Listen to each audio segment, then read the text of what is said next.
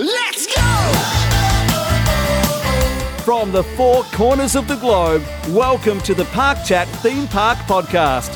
Join us as we dive deep into a world of fun and adventure to discover what Australia's theme parks are all about.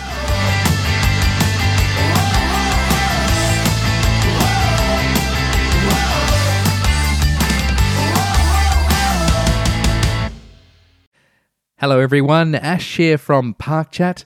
Today we are doing something a little bit different. Matt Blake and I are recording three separate episodes and releasing them individually. Unfortunately, due to some scheduling conflicts, these are the things we must do sometimes to ensure we can also get information out as soon as possible.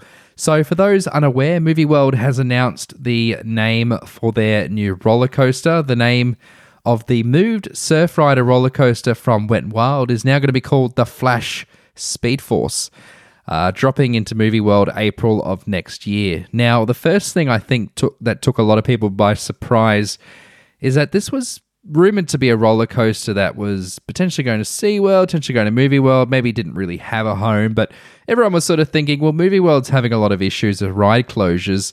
Let's go whack it at Movie World and potentially, you know, help the situation.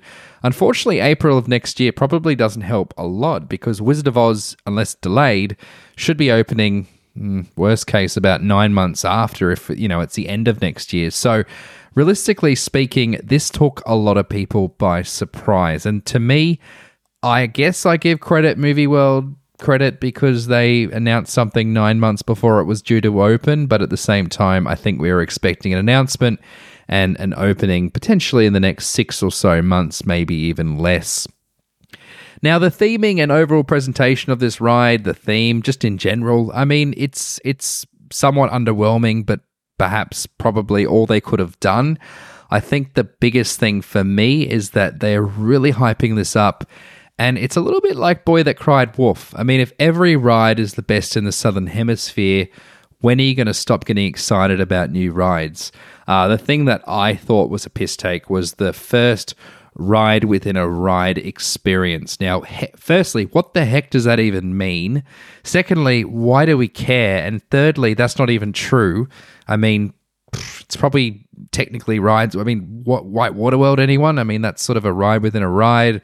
Luna Park Melbourne's another fantastic example. So, um, yeah, it's it's really quite strange, and uh, unless they're sort of thinking of tying the themes together and maybe like a storyline playing off Superman Escape and the Flash roller coaster, I think that is the stupidest marketing piece I've ever heard of. And you know, I think the general gist of this was uh, a lot of build up for something that isn't you know that exciting, and it's another ride. It's going to help with lines, and I think Movie World should have just addressed the elephant in the room and sort of said, hey guys, you know, we know we haven't done amazing lately. Here's another ride because we need to, you know, keep our offerings exciting for our guests. Um, and I guess on that same topic, I mean, are we all expecting Doomsday to go soon? Because I surely am. And I think this would have been an awesome addition in its place. I know it would have cost a lot more money, but it would have saved face a little bit that, hey, Movie World, we're removing a, you know, a problematic ride. We're adding a new one. Happy days. Uh, instead, unfortunately, we've got this, which, you know, is fine, but would have helped fill that void and done more for the park if it was replacing Doomsday. That's probably my main thoughts of it.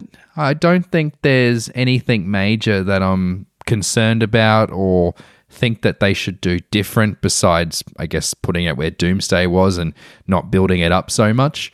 Definitely the April of next year is disappointing. I think at the very worst, maybe Christmas this year would have been a really good time to open it. I guess it does give them time and helps sort of rebuild their reputation a little bit after the whole SeaWorld fiasco with rides not open when they should be. But still, I think they could have done a little bit more. I also know that I think Superman's operation is obviously going to be restricted when this is getting constructed, but being really forthcoming as to their issues and hey we're shutting down superman. We're giving you 10 bucks off tickets because we're building this to get it open sooner. Would have probably done more for the park overall. And i guess this is unfortunately going to dive into one of these conversations but i think village need to do a lot more right now Uh, for those that went on our Facebook page, you'll see that uh, Movie World's Google reviews have just dropped to 4.1, which uh, doesn't actually, technically, there's two other parks in Australia. I said one, but there's two that I can find on Google that have the same rating. Otherwise, that's the worst you can get. And I think it's trending downward, not trending upwards or stagnating. So I think that's a bigger problem than just the 4.1 that Movie World have on Google. Um, so going to close this off with maybe a little bit of advice. And I'm nobody. This advice could be rubbish, so don't you know take this as gospel. But surely someone from Village should write a blog, get on the front line, and sort of say, "Hey, this is what we're doing to to fix things." Because the whole village persona and movie world being the the main park probably is getting the full brunt of this it's all very corporate and very man behind the curtain so you know i think this could have been a little bit of a peace offering right now to hey say hey guys we know we've you know not done amazing. It's not our fault but it's this is the situation.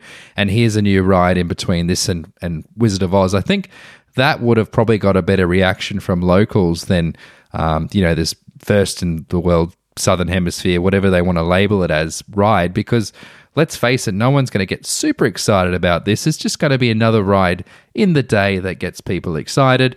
And yeah, it's not going to necessarily get a lot more people through the gate by, you know, not being super crazy about how awesome it is.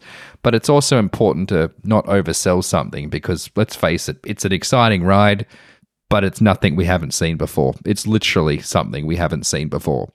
Anyway, overall, good good progress for Movie World and Village. A new ride is always a good thing. It does look nice, the presentation is there. I really hope that Movie World and Village overall can get onto a winning streak with ride operations. And I think this just goes to show that some fantastic leadership next door is going to be having an effect because surely if Dreamworld wasn't doing what they were doing, it would probably still be sitting where it was for many years at Wet and Wild next door. This is Ash closing off. I do apologize that it's not more of an uplifting little thought bubble, but I wanted to be honest, and hopefully, you guys either share my thoughts or you can accept a different point of view. Thanks for listening, and I can't wait to hear Blake's thoughts and then Matt's thoughts later on.